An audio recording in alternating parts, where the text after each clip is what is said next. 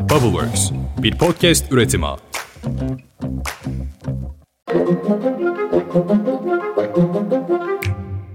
Günaydın. Bugün 6 Mart 2023. Ben Özlem Gürses. Bubbleworks Medya ve Pushholder ile birlikte hazırladığımız 5 dakikada dünya gündemine hepiniz hoş geldiniz. Bugün yine başkent Ankara'dan sesleniyorum size ve yeni haftaya aslına bakarsanız Maraş'taki depremi çoktan unutturan siyasetteki depremin artçı şoklarıyla başlıyoruz maalesef. Cumartesi günü Meral Akşener'in akıl almaz sertlikteki açıklamalarıyla İyi Parti masadan kalkmıştı. Masa bu bugün yine aynı adreste, aynı saatte bir araya geliyor. Altılı masa bugün bir eksikle yine toplanıyor. Onlar artık beşli masa. Ve bugün bir mucize ya da bir geri dönüş olmazsa son kez ortak aday gündemiyle bir aradalar. Bugün saat 17'de ortak adayın ismi kamuoyuna artık açıklanacak ve saat 17'de Saadet Partisi'nin kapısında merdivenlerde aday açıklanırken tüm partililer de bu ana destek vermek için orada olacak.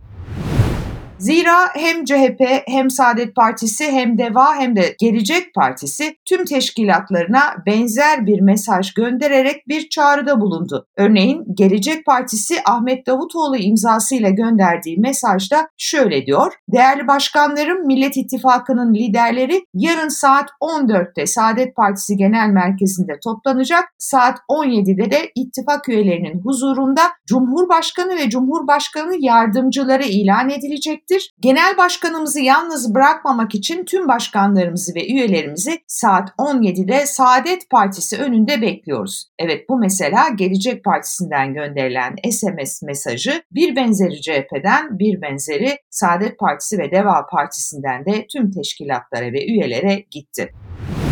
Bu arada Kemal Kılıçdaroğlu'nun adaylığına karşı çıkarak altılı masadan ayrılan İyi Parti Genel Başkanı Meral Akşener bir geri dönme koşulu olduğunu açıkladı. Akşener kendisiyle röportaj yapan Sevilay Yılman'a Kılıçdaroğlu'nun Ekrem İmamoğlu ya da Mansur Yavaş'ın adaylığını kabul etmesi halinde kendisi de hiçbir gurur yapmadan masaya döneceğini söyledi. Geçtiğimiz aylarda AK Parti'den İyi Parti'ye katılan Genel Başkan Başdanışmanı Ahmet Eşref Fakı Baba yine dikkat çeken bir çıkışa imza attı. Altılı masadan ayrılan Meral Akşener'in Cumhur İttifakı'na katılma ihtimaline ilişkin Fakı Baba biz İyi Parti olarak AKP Cumhur İttifakı ile asla birlikte olmadık ve olmayacağız dedi. Sadece Fakı Baba değil, örneğin Genel Başkan Başdanışmanı İyi Partili Turhan Çömez, İyi Parti İzmir Milletvekili ve Genel Başkan Başkan Yardımcısı Aytun Çıray, eski İstanbul İl Başkanı şimdilerde milletvekilliği adaylığına hazırlanan İyi Parti kurucusu Buğra Kavuncu. Bu gibi isimler de benzer tweetler paylaştılar, yazdılar ve olumlu bir geri dönüş için bir zemin aradılar bu yapıcı mesajlarla. Bugün belli olacak bir geri dönüş var mı yoksa masa beşli masa olarak seçimlere doğru hızla yol mu alacak? Evet İyi Partililer biz AK Parti ile işimiz olmaz bizim işte Cumhur İttifakı'nda falan ne işimiz var falan dese de Büyük Birlik Partisi Akşener'i davet çağrısında ısrarlı. Genel Başkan Mustafa Destici altılı masanın İyi Partisiz yoluna devam edeceğini açıklaması durumunda İyi Parti diğer partilerle görüşebilir dedi. Mesela bizim gibi bir siyasi parti kendilerini Cumhur İttifakı'na davet ederse bu siyasi açıdan da etik olur diye düşünüyorum diyerek ekledi. Bakalım bu çağrılara İyi Parti günün sonunda ne cevap verecek?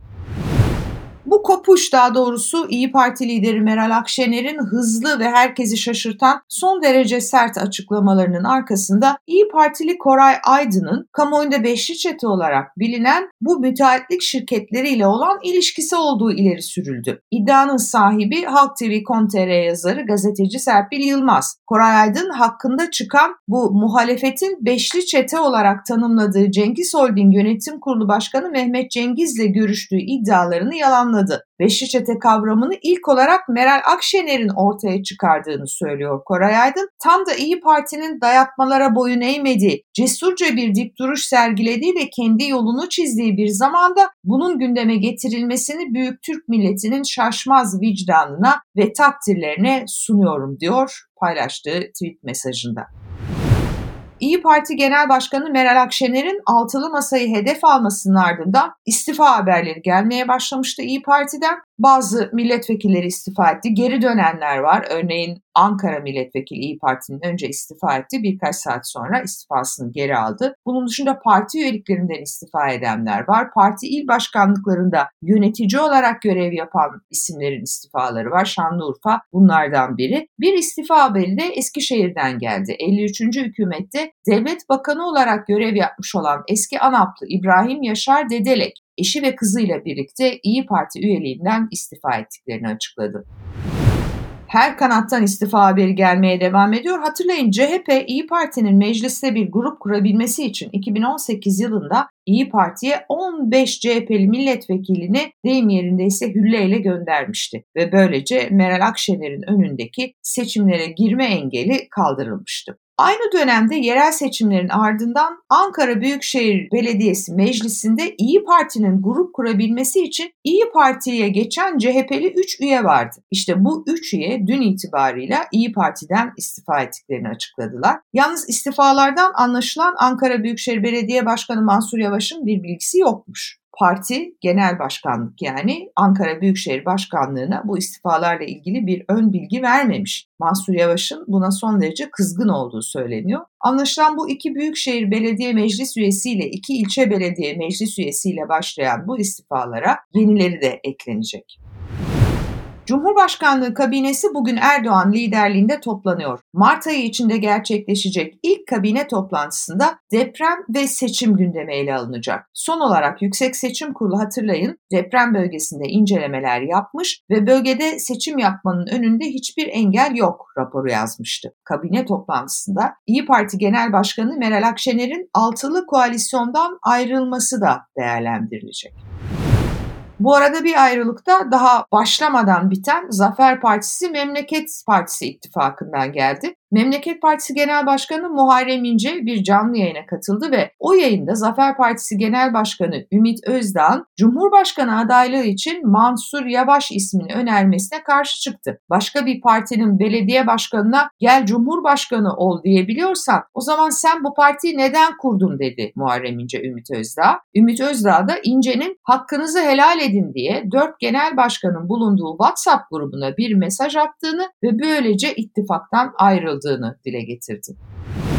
Dedim ya bu siyaset depremi ve siyaset artçı şokları arasında asıl deprem çoktan unutuldu diye oysaki on binlerce vatandaşımız hala açlıkla, barınma sorunlarıyla, işsizlikle, ard arda gelen depremlerle, endişeyle, korkuyla sınanmaya devam ediyor. AFAD Hatay'ın Payas ilçesinde 4.5 büyüklüğünde bir deprem daha meydana geldiğini açıkladı. Dün gece 23.49'da kaydedilen bu depremin derinliği 5,39 kilometre kilometre olarak belirtildi. Sarsıntı çevre illerden de hissedildi.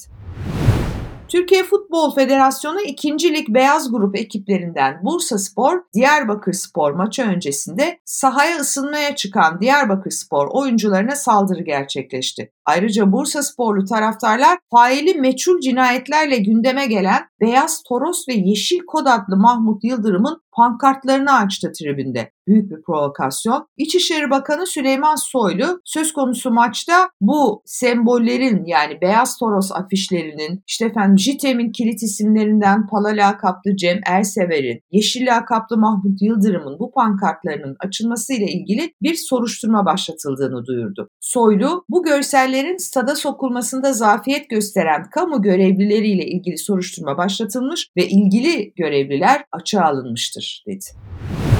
Hiç mi iyi haber yok? Var. Bir tane bulabildim. Avrupa Salon Atletizm Şampiyonası'nda milli sporcumuz Tuğba Danışmaz 3 adım atlamada altın madalyanın sahibi oldu. Aynı zamanda da Türkiye rekorunu kırdı. Kutluyoruz Tuğba'yı. Durumlar böyle. Gördüğünüz gibi yeni haftaya çok da ümit var bir gündemle başlayamadık. Ama burası Türkiye. Siyasette 24 saat bile çok uzun. Bakalım sabah ben bu ses kaydını size aktarıyorum. Bu ses kaydını sizin dinlemenizden sadece 5-6 saat sonra belki de Beşli Masa'da bambaşka gelişmeler olur. Onları da yarın sabah yine bizden yani 5 dakikada Dünya Gündemi podcast'inden dinleyeceğinize eminim. Yarın buluşuncaya dek. Hoşçakalın.